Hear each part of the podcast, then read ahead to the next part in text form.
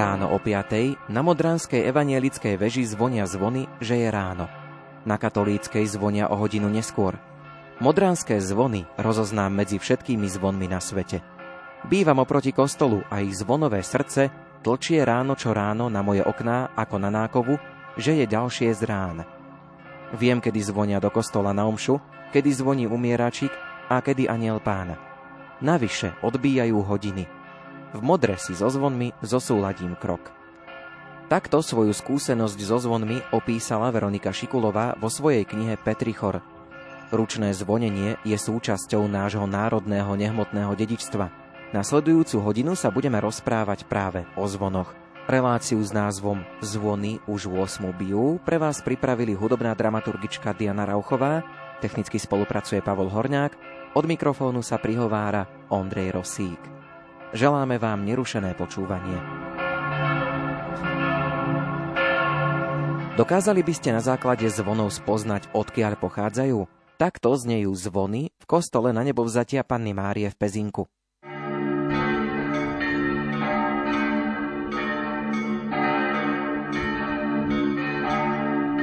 Toto sú zvony z kostola svätého Jána Krstiteľa v Medzibrode.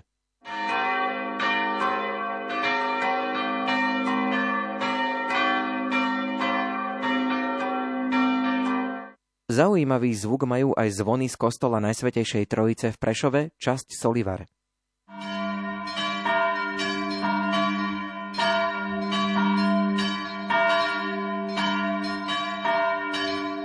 Teraz sa však presunieme do Špačiniec. Odtiaľ totiž pochádza Matúš Sedlák. Matúš Sedlák zvony dokumentuje a čistí. Venuje sa ručnému zvoneniu, o zvonoch píše publikáciu. Na tom by azda nebolo nič nezvyčajné, Iste vás však prekvapí, keď dopoviem, že Matúš má len 17 rokov. Presne tak, je to študent strednej školy. Na tínedžera má pomerne nezvyčajnú záľubu a nejde len o akési chvíľkové pobláznenie. Na jeho YouTube kanáli s názvom Matthews Bells nájdete nepreberné množstvo slovenských aj zahraničných zdokumentovaných zvonov kedy ťa začali fascinovať zvony? Úplne ten prvý kontakt so zvonmi, kedy to bolo? Mal som asi 6-7 rokov a tak sme sa dostali na katedrálnu väžu v Brne a vlastne vtedy, keď sme si obzerali to mesta takto, keďže mamina má veľmi rada výhľady, tak začali nad nami práve byť zvony, keďže bolo tesne pred omšou s pánom biskupom brnenským. Bolo to pre nás celku ako strašidelný zážitok, keďže keď vám nad hlavou bije petónový zvon, je to naozaj niečo neskutočné ešte pre človeka, čo to vlastne nikdy nezažil. No vlastne vtedy rodičia si mysleli, že to tak vo mne vzbudí taký strach, rešpekt a že už nikdy nebudem chcieť ísť do veže. A stal sa práve presný opak, že mňa to začalo zaujímať a začal som to hľadať na internete a podobne. A prakticky, keď aj nejaký kostol začal zvoniť alebo odbíjať čas, tak som si to už začal tak všímať a ma tak zaujímalo, že čo sa v tých vežiach jednotlivých skrýva, jak to tam vyzerá. Spomenieš si na prvú kostolnú väžu, ktorú si navštívil, možno už za účelom nejakého dokumentovania alebo pozorovania tých zvonov? Prvá, čo som navštívil zo zvedavosti, to bolo pár rokov po tom, čo sa stalo to v tom Brne. A to mi moja starka vybavila, vlastne jedná sa o farský kostol v obci Malženice pri Trnave. A keďže kostolník je náš rodinný známy, tak ma tam zobral. Vtedy samozrejme ani sa nezvolnil ani nič. Ja som sa na schody pozrel len tak veľmi letmo z poschodia nižšie a hneď som chcel ísť dole, lebo som sa veľmi bál. A také asi jedno z mojich naozaj úplne, že prvý, že čo som si dohodol, že chcem nahrať, tak je buď farský kostol v Dechticiach alebo farský kostol na Bukovej. Ty zvony dokumentuješ, čo to znamená v praxi? Čo teda všetko o tých zvonoch vieš a dokážeš zistiť? Znamená to spísať alebo zaznamenať určité údaje, či už po tej vizuálnej stránke, ako sú napríklad fotografie, kedy fotím rôzne ornamenty, reliefy, nápisy, samozrejme celú zvonovú sústavu a tak ďalej. A samozrejme potom je to po tej textovej stránke, kedy spisujem teda dané nápisy, históriu a podobne. Samozrejme aj po tej historickej, či po akustickej, kedy určujem tóny zvonov, jednotlivé teda ladenia, ich odchýlky a samozrejme nemôžno opomenúť i technické parametre zvonov ako priemer, hrúbka úderového venca, výška, šírka koruny, výška zvona, výška šírka a dĺžka zvonovej stolice a tak. Čo je tvojim cieľom? Prečo vôbec získavaš tie informácie o tých zvonoch? Čo je taká tvoja motivácia? Môj cieľ, čo si kladiem, je celkovo zdvihnúť povedomie a celkovo šíriť posolstvo tých zvonov a ľudí oboznámiť s tým, že čo v tých jednotlivých vežiach je, keďže často nevedia, aké príbehy sa za tým skrývajú, čo vlastne tam je, ako sa volajú tie zvony a zistíme vždy aj nejaké zaujímavé informácie z histórie. Čiže celkovo urobiť nazvem to takú malú osvetu, čo sa týka tohoto, keďže mnohé aj okolité krajiny majú tradície hej, toho zvonenia trošku viacej zachované, čo sa týka zvonov celkovo majú to častokrát mnoho buď viacej nejak komplexnejšie spracované. Chcel by som tých ľudí s tým oboznámiť a teším sa, práve sa ko mne dostala jedna správa, že aj v jednej takej bratislavskej časti idú práve dávať opravovať zvony a my spomínali miestni tam, že dali ako požiadavku do opravy, že nech zvony majú páky a že by každú nedelu chceli zvoniť ručne, tak som sa vlastne s nimi aj dohodol, že môžu dojsť ku mne do Pezinka, že ich to naučím a že budú vedieť. Takže myslím si, že našim takým cieľom tejto mladšej komunity je trochu to zmedializovať, spopularizovať a ľudí o tom niečo naučiť. V rozhovore s Matúšom Sedlákom budeme pokračovať aj po piesni. Prezradí aj to, koľko času zdokumentovanie zvonov zaberie.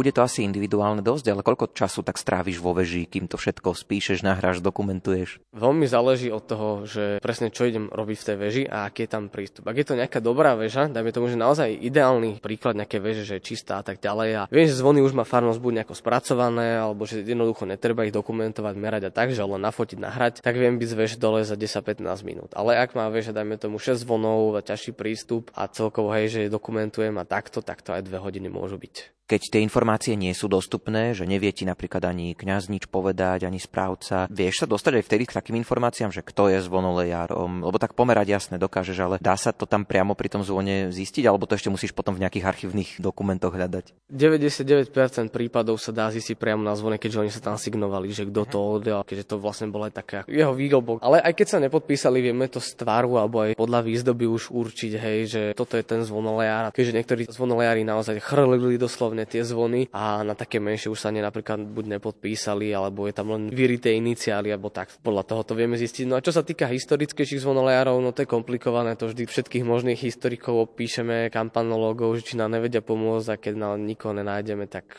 napíšeme, že nesignovaný, keďže sa tam nepodpísal. Keď sa chystáš na takúto výpravu do nejakej kostolnej veže, zdokumentovať nejaký zvon, čo všetko si berieš so sebou, čo musíš mať so sebou, aby sa ti to podarilo zdokumentovať. V prvom rade asi najdôležitejší je meter, keďže tie technické parametre patria k najdôležitejším častiam dokumentácie. Beriem si so sebou samozrejme zrkadlovku, na ktorú fotím a nahrávam. Beriem si mikrofón, na ktorý zaznamenávam zvuk jednotlivých zvonov, samozrejme sluchatka, ochranu sluchu. Potom už sú tu rôzne pomôcky ako svetla a podobne, ktoré už vlastne vylepšia ten samotný výsledok tej práce. Stáva sa ti také, že prídeš niekde, kde 10-15 rokov nikto nebol? To sa stáva úplne bežne a veľakrát som sa smiala na tých reakciách, že som prišiel do sakristie a za kostolníkom a poslal pán farár, že nech si vypije tam kľúče od veže a vtedy sa tak na mňa otočil, že do veže, veď tam 15 rokov nikto nebol a taký, že no vidíte, tak budem prvý. Vždy tam tak fajnovo polmetám tie pavučiny a je to pre mňa vždy dobrodružstvo. Ja práve zbožňujem, keď neviem vôbec do čoho idem, že neviem, aké veľké zvony sú tam, neviem, aké príslušenstvo, neviem od koho, aký bude prístup, aké budú tie svetelné podmienky, ako budú znieť. A toto ma na tom aj fascinuje, na to sa tak aj teším, že vlastne vždy objavím, čo v tom danom kostole je, keď tí ľudia častokrát ani nevedia, čo sa v tých daných vežiach nachádza. Nedávno som vysielal takú reláciu pre deti a v knižke, z ktorej čerpame z UKETu pre deti sa spomínali kostolné myši. Stretávaš asi aj možno nejaké zvieratka občas v tých vežiach? Myš som ešte priamo vo veži nestretol, ale najčastejšie sú to teda holuby. S tými nie sme moc kamaráti, keďže tie zvony vedia pekne zaniesť. Potom sú tam samozrejme netopiere, s tými sme v celku v pohode. Najčastejšie sú to tie holuby a netopiere. Je to asi aj dosť nebezpečné, nie? Že veže sú vysoko, čiže treba sa tam nejako dostať, dávať pozor. Úraz si asi ešte nemám. Úraz ako úraz, tak samozrejme stane sa niečo, kde aká tá odrenina, alebo modrina, alebo čokoľvek aj poškrábanie. Ono to veľmi individuálne, keďže niekde sú naozaj dosť doslovne farnosti, ktoré sa starajú a že každý rok alebo každého pol roka robia generálne upratovanie veže a takto a niekde až tak sa o tie veže nestarajú a práve to sú také adrenalinové veže, keď idem po nejakých 300-400 ročných schodoch, ktoré vrzgajú, celé sa nakláňajú a už sa stalo také, že sa podo mnou raz prepadla určitá časť poschodia, že som zletel na druhé. Tej som sa našťastie iba poškriabal, ale boli tam aj moji kolegovci, čo ma v páde ako zachytili. Ešte nebezpečnejšie ako ten samotný výstup si dovolím povedať, že je tá dokumentácia. Keď tie zvony nie vždy sú úplne v ideálnej polohe na dokumentovanie. Častokrát sú buď naozaj niekoľko metrov nad zemou a nevedie k žiadny rebrík a vtedy sa ja vlastne šplhám po všetkom, čo tam je a to je také najnebezpečnejšie. Najhoršie je to asi, keď sú zvony nad sebou, že keď chcem zdokumentovať jeden zvon, musím sa postaviť na druhý. A raz sa mi taká moja odvaha, hej, že som na chvíľku tak si myslel, že až nič sa mi nemôže stať, tak na chvíľku som dostal takú facku, lebo som to dokumentoval počas omše v jednom kostole, no a vtedy vlastne zvon, na ktorom ktorom som stál, tak sa pustil na premenenie. Veľmi rýchlo som musel vymyslieť, ako sa z toho zvona dostať, aby sa mi nič nestalo. Takže je to taký adrenalín, ale hovorím, je to veľmi individuálne naozaj. A dovolím si povedať, že v poslednom čase sa stav tých veží na Slovensku naozaj rapidne zlepšuje a že mnohé farnosti sa o to veľmi dobre starajú. Matúš Sedlák začal dokumentovať zvony, keď mal 12 rokov. Ako to vtedy vnímali správcovia farností, aj o tom povie už o chvíľu.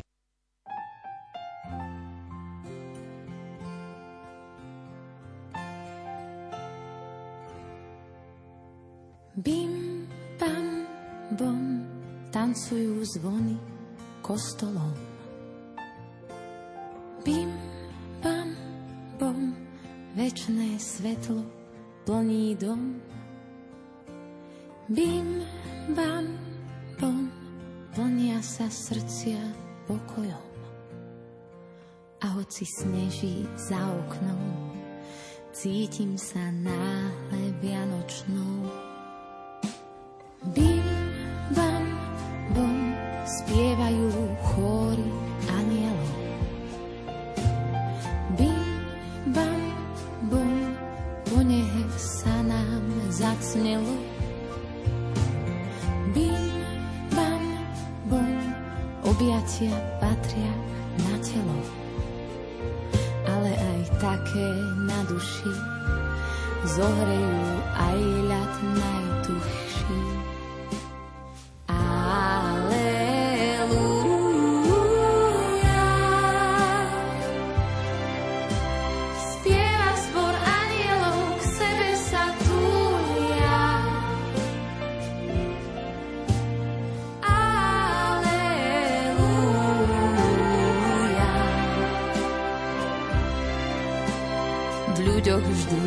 vyťazíš, aj keď sa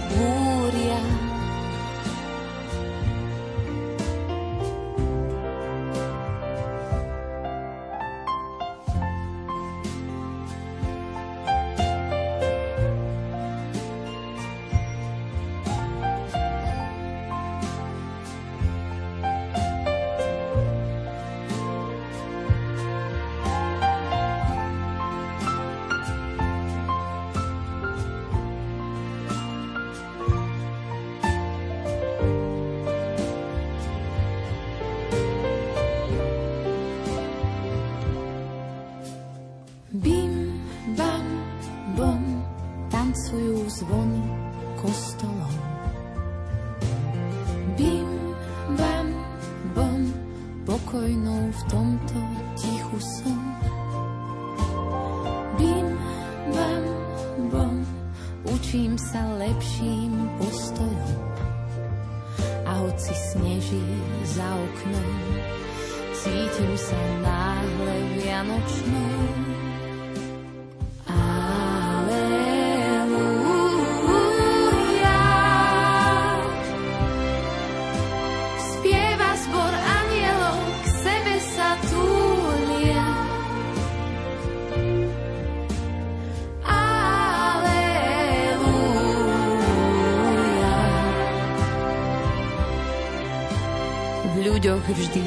Výťazíš, aj keď sa búria.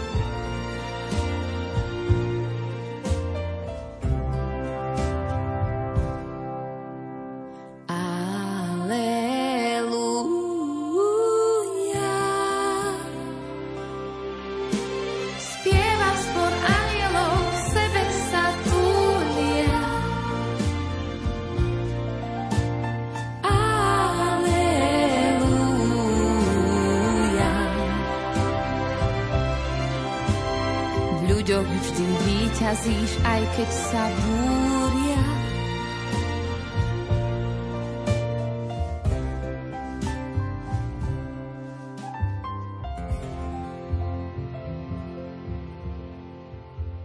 Keď aj prídeš niekde, že chceš ísť do tej zvonice, niektorí tí správcovia kostolov možno ani nevedia o tom zvone nič povedať, že možno len vedia, že nejaký zvon tam je, ale nepovedia oni tebe, čo by si možno chcel vedieť, ale skôr musíš ty im povedať, že čo si zistil. Takto je to v väčšine prípadov a vlastne za tým tam aj ja idem, že vlastne nejak to podhaliť a povedať, že čo sa tam vlastne nachádza, čo tam majú. A raz som sa stretol s jedným prípadom, že kňaz mi povedal, že som sa pýtal, že koľko máte zvonov, že nech si viem nachystať techniku a povedal, že máme jeden. A som teraz došiel do veží, to bol dôvežový kostol a som zistil, že ich majú 7. Ale to bolo skrz to, že vlastne oni cez týždeň používajú len jeden a asi si to tak logicky odvodil. Mňa to veľmi baví a teší, keď to tak hovorím tým ľuďom a vidím, že ich to naozaj zaujíma, že proste je to niečo, čo vôbec nevedeli, alebo možno to vedeli ich predkovia, ale už sa to nejak jednoducho nedostalo. Teším sa, keď to proste aj ľudia buď zapisujú a najviac ma potešilo v jednom kostole a už teraz je to aj vo viacerých, že som povedal mena zvonov a že oni už to proste nevolajú mali stredný veľký, ale menami hej, že Jozef, Mária, Boské srdce a tak ďalej. Ty sa venuješ tejto činnosti približne 6 rokov. To znamená, že tvoje začiatky boli, keď si mal asi tak 12-13 rokov. Viem si predstaviť, že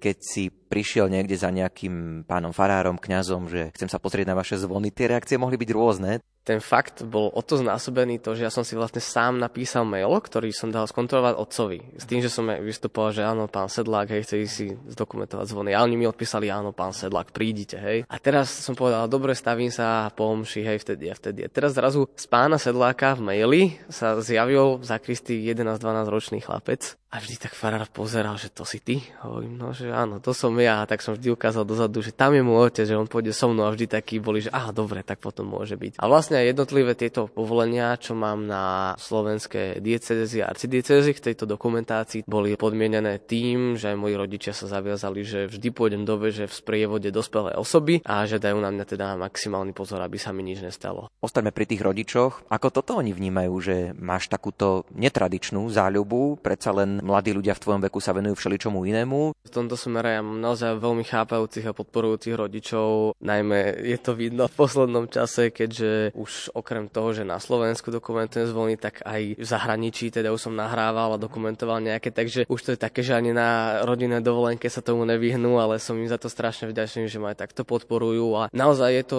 vždy naozaj veľmi príjemné, keď s ocinom Dakam len tak ako vybehneme, že ja sa pozriem ku zvonom a taký deň si spolu správime a naozaj mám veľmi chápavých a podporujúcich podporujúcich rodičov v tomto zmysle, takže berú to veľmi dobre. No spomínaš ocina, ale viem si predstaviť, že mama má veľkú radosť, keď taký zašpinený prídeš, lebo predpokladám, že fakt v tých vežiach nie je vždy úplne čisto. Pavučiny, holuby, toho prania má asi mamina dosť. Má čo robiť. To je vlastne vždycky aj taká rutina, keď zídem z veže a najmä keď je pod vežovými dverami mamina, ešte sa ani nenadýchnem a už ma oprašuje. To je taká rutina už, ale opäť záleží to na stave tých jednotlivých veží, že niekedy naozaj dojdem úplne čistý a sa ma spýtajú, že ty si aj niekde bol. Hovorím, no bol som, ale bolo čisto, že tak dobre. A niekedy zase na mne veľmi dobre vidia, že dojdem domov ešte ani nepoviem a ty si bol vo veži, že hovorím, no hej, bol.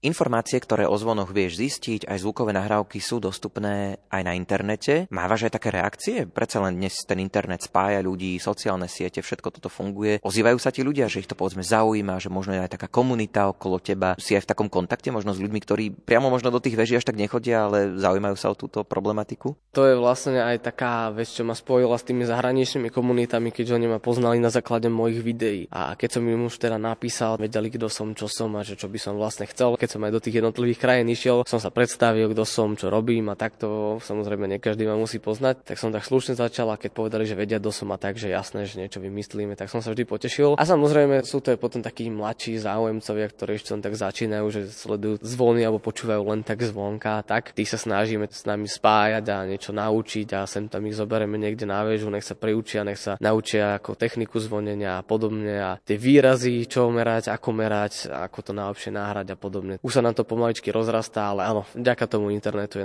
je to najmä. Matúš Sedlák okrem dokumentovania zvonov samotné zvony aj čistí. Viac o tom povie už po hudobnej prestávke.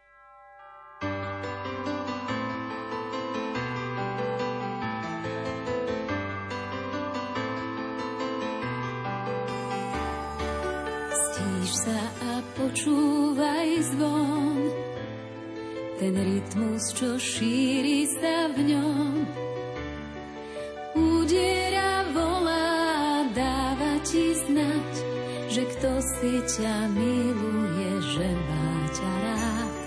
Že doň ho zavítal nebeský kráľ, do srdca, do tvojho vstúpiť tam mal.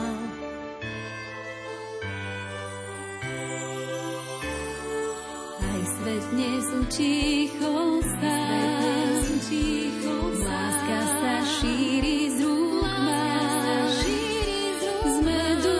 na čele dnes kríž zlatý, chudobný človek je dnes bohatý. Na dlani oriešok a v očiach žiar, v túžob a želaní mal. Vianoce sa dajú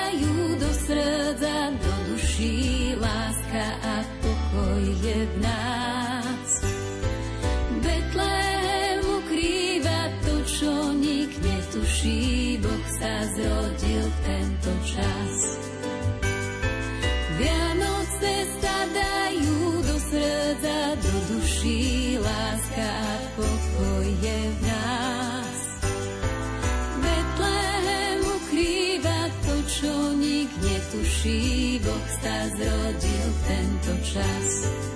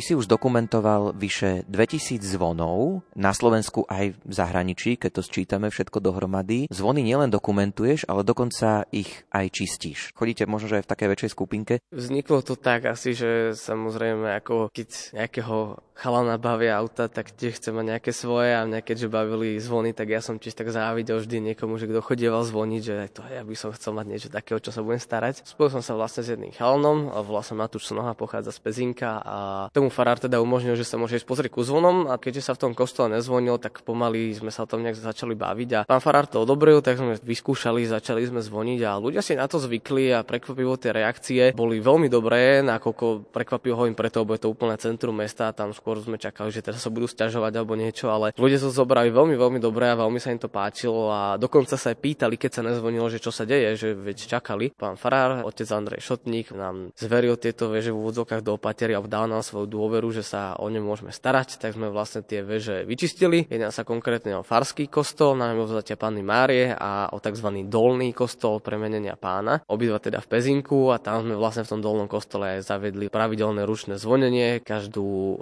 slávnosť a každú nedelu. Najmä tam zvonieva kolega z Pezinka, ja mu občas chodím vypomôcť, keď je nejaká slávnosť alebo keď je potreba, hej, že napríklad už sme zažili aj také, že boli trikrát po sebe cez víkend birmovka a to sa človek naozaj nazvoní na tú birmovku, takže sme sa vystriedali.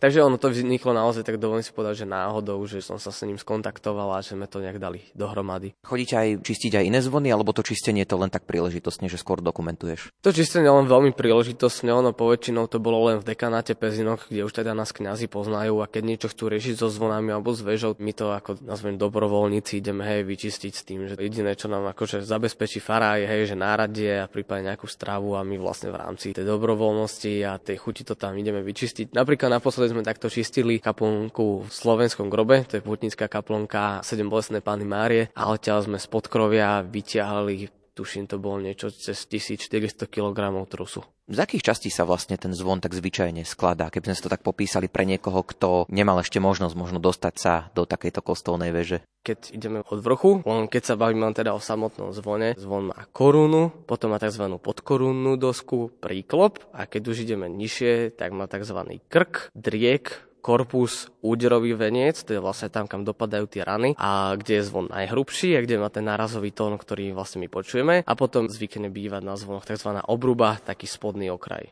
Ručné zvonenie je k zvonom oveľa šetrnejšie. Aj o tom nám porozpráva Matúš Sedlák už po piesni.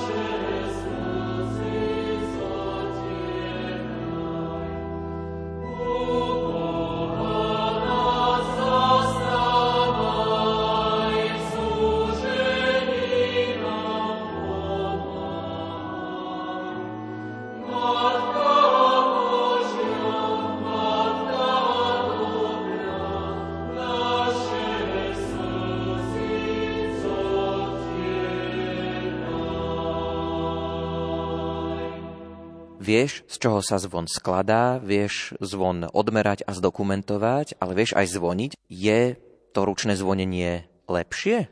Lebo mohlo by sa zdať, že veď dnes už to dokáže vyriešiť elektrina, ktorá síce bude možno, že aj drahšia teraz, tak možno, že sa budeme viacej vrácať k tomu ručnému zvoneniu, ale je to lepšie, také ručné zvonenie? Samozrejme, voči šetrnosti, voči tomu zvonu je to ručné zvonenie naozaj najlepšie, keďže ten zvonár vie, v akej chvíli má ako zareagovať, ako ten zvon rozhojdať, rozvoniť, zabrzdiť, prípadne ak je nejaká technika hej, zvonenia, či už pri umrti alebo takto, že sa niekde podtrhá, niekde sa dávajú dvojrany a takto, tak vie naozaj o mnoho šetrnejšie na ten zvon zvoniť ako pohon, ktorý už v dnešnej dobe sú hoci veľmi vyvinuté, tak stále je to proste strojový pohyb a ten zvonár jednoducho cíti s tým zvonom. Hej, že naozaj niekto to nazval, že je prepojený ten zvonár so zvonom skrz to lano a myslím si, že to je veľká pravda, že vie súcitiť s tým zvonom, vie mu dať určité tempo a vie ho rozspievať. No ale je to určitá námaha, nie je to len také jednoduché, asi sa človek zapotí pri tom zvonení. Tak samozrejme ono veľmi závisí aj od toho, že o aký zvon sa jedná, myslím hmotnosťovo a aké má príslušenstvo a takto. Samozrejme aj ako dlho sa zvoní, ale samozrejme hej na tých väčších zvonoch, konkrétne aj v tomto pezinku, tam zvoníme na birmovku aj 10 minút a naozaj to keď skončíme, tak sme celí spotení a asi prvých 5 minút, čo robíme, tak len tam niekde sedíme v okenici a rozdýchavame to, čo sa práve stalo. Niekto nazval, že posilovňu tam mám, tak takže voľím si to tak nazvať. Ale ono je to umocnené tým adrenalínom, že my keď zvoníme na nejaké slávnosti a teraz sa zvoní v jednom kostole, v druhom, v jednom, druhom a teraz tam prebehujeme a ten adrenalín, že ešte to telo nespracuje tú informáciu, že ja som práve vybehol do 40 metrov a prvé, čo som spravil, som začal ťahať tónový zvon. Hej, že naozaj tá únava a všetko na mňa doláhne až proste večer, keď to zo mňa opadá a naozaj ja len dojdem do postele a tam ma vypne a zobudím sa ráno.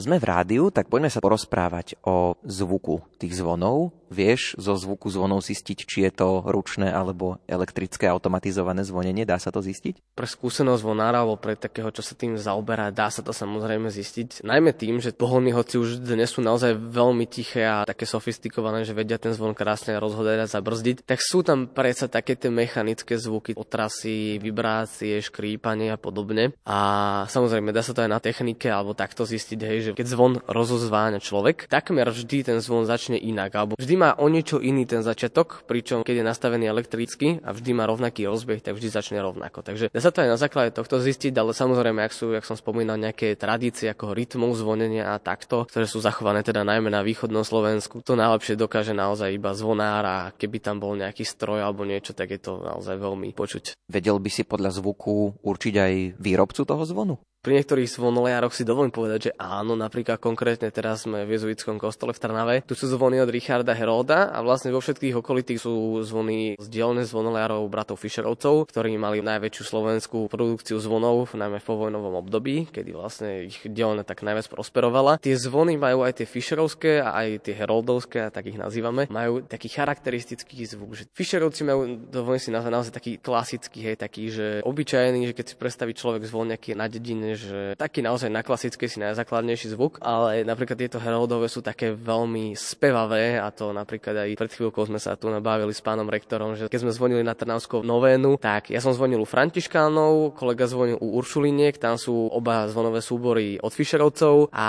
aj keď sme zvonili teda na ne priamo pri zvonoch, tak som stále počul občas viacej jezuitov, ktorí majú zvonil pána Herolda. Dá sa to takto určiť, ale samozrejme iba pri niektorých zvonoleároch. Okrem historických a technických faktov dokáže Matúš Sedlák pri zvonoch objaviť aj príbeh. Aj o tom nám porozpráva už po piesni.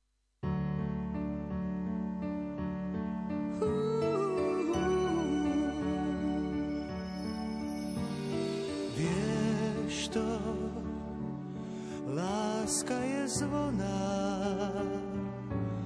v duši ti spieva, vieš, že ju máš.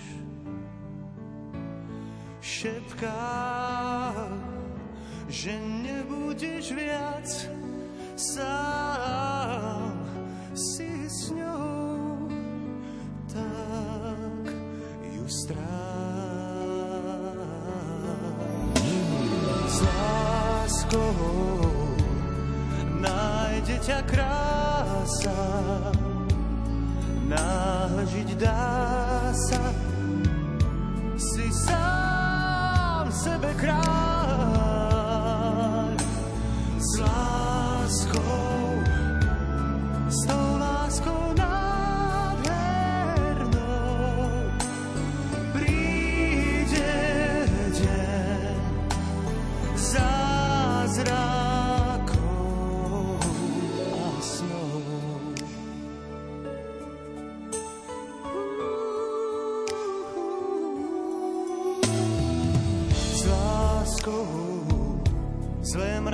sa schová a lúč slnka znova. Oh, ti tvár bude hriať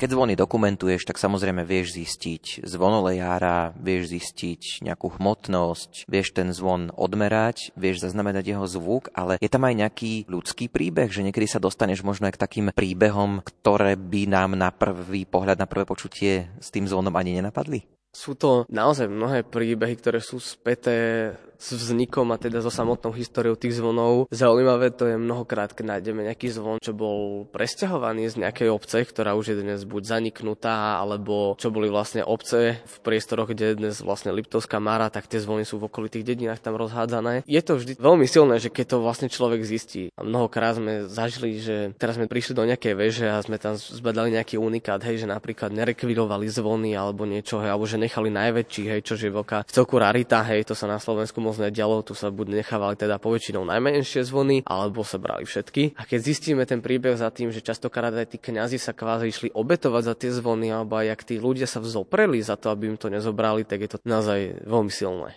Môžeme aj tú stupavu napríklad spomenúť? Tam sú odleté tri zvony, ktoré majú mená Mária, Jozef a Vavrinec a keďže tam je kostol svätého Štefana Uhorského, tak mi to nejako nesedelo, hej, že prečo sú tam zrovna takéto mená. Potom na zvone, na, na najväčšom, na tej Márii je napísané, že tieto zvony dá odliať Vavrinec Binder s manželkou Máriou na uzdravenie céry Františky. A vtedy mi to došlo, že Vavrinec ako otec, Mária ako mama a svätý Jozef je patron dobrej smrti. Takže toto je jeden z takých príbehov, alebo napríklad v Hanušovciach na Toplov, kde je farský kostol rímskokatolícky, tak on má vlastne svoju väžu a potom ešte tzv. taká zvonica a tam je v celku veľký, asi 800-900 kg vážiaci historický zvon barokový. Sme sa čudovali, že ako je možné, že prežil tú vojnu. A vtedy nám vlastne bolo povedané, že to je taký chýrny, tzv. hanušovský zvon, ak sa nepletiem, a že vlastne keď ho chceli zrekvirovať, že ten kňaz sa postavil pred zvonicu a povedal, že kvázi sa išiel obetovať za to, že neexistuje, že najprv si ako musia zastreliť jeho, alebo že sa kvázi najprv obetuje, až potom, že si môžu vziať ten zvon. A keďže to bol nejaký vtedy hodnostár a takto, takže jednoducho sa tak nestalo a ten zvon kvôli tomu prežil. Líšia sa tak vo všeobecnosti zvony v katolických a v evanielických kostoloch? Samozrejme sú tam rozdiely, najmä ako čo sa týka nápisov, keďže na katolíckých zvonoch väčšinou bývajú prosby alebo modlitby k jednotlivým patrónom tých zvonov a u evangelikov sú poväčšinou žalmy alebo nejaké citáty z Biblie a samozrejme ešte skrz to teda, že katolíci majú svetcov, tak tie zvony majú poväčšinou svoje patrocínia, hej, že svätý Jozef a Panna Mária a podobne, pričom evangelické zvony zvyknú mať len mená, hej, že bude to zvon doktora Martina Lutera, alebo to je kotva, kalich, kríž, Biblia, alebo ešte najčastejšie, čo býva na evangelických zvonoch, tak bývajú pomenovania viera, láska, nádej, čo mi príde veľmi pekné. Poďme teraz trošku do zahraničia. Spomínal si, že keď už idete niekde s rodičmi na dovolenku, snažíš sa dostať aj tam k tým zvonom, takže aké zvony v zahraničí si mal možnosť vidieť?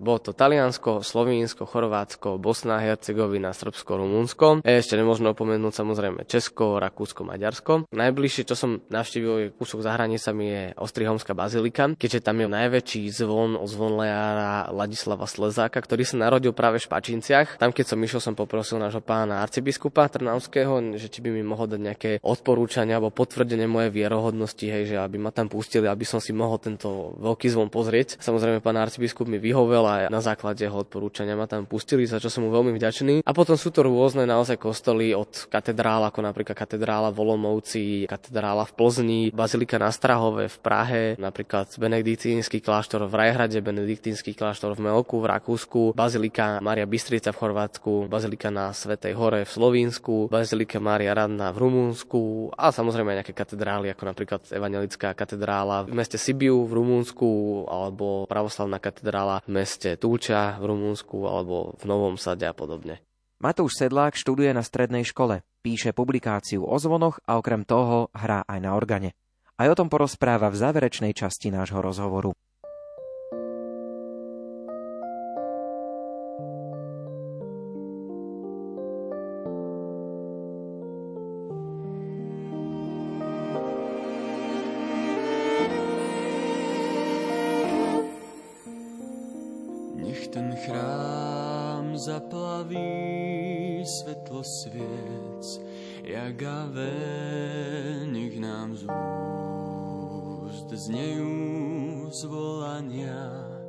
Ja sa ve, nech ten chrám naplní zásup srdc veselých mužov žien.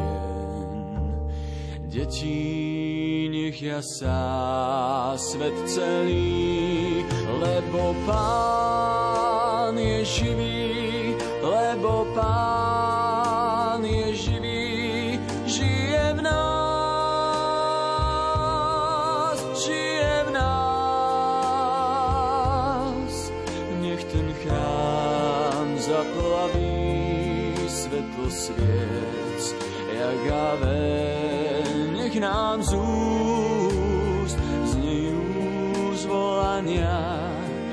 Ja sa nech ten chrám naplní zástup srdc veselých mužov žien. Deti, nech jasá svet celý,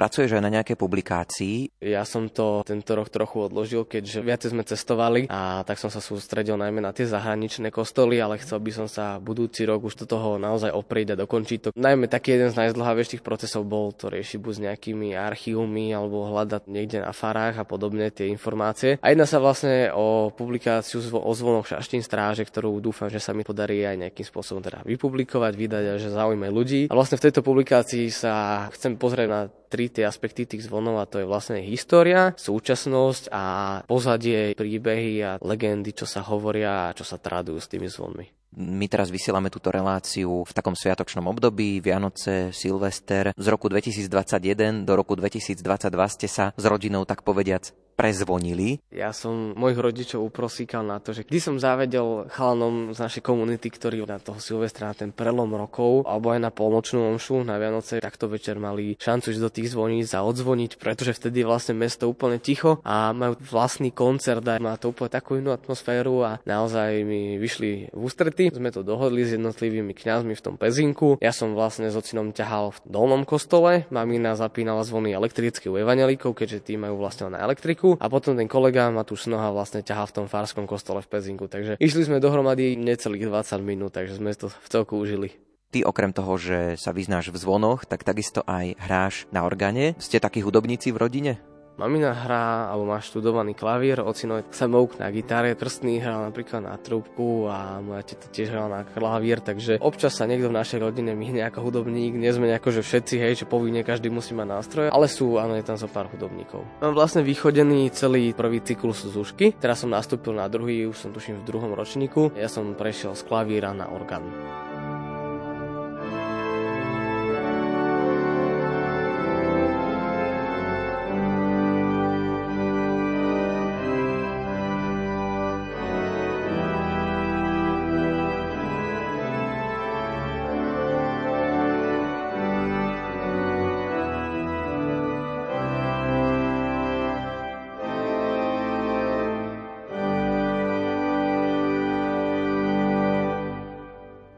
Orgány tiež tak nejako sleduješ, že keď už si v nejakom kostole, tak si zvykneš aj zahrať, ak je taká možnosť. Práve s týmto kolegom, s tým Matúšom Snohom, keď ideme do tých kostolov, on je teda originál aj organista, on hráva aj na omšiach, takmer nikdy neodoláme a vždy sa minimálne spýtame, že či si môžeme zahrať, ak je teda samozrejme niekde nejaký zaujímavý orgán a podobne. Verím to aj takú určitú výhodu, že my keď chodíme dokumentovať tie zvony v takých netradičných časoch, čiže mimo omšia takto, že v kostole nikto není, že ten orgán je len pre nás, vždy to takto využijeme.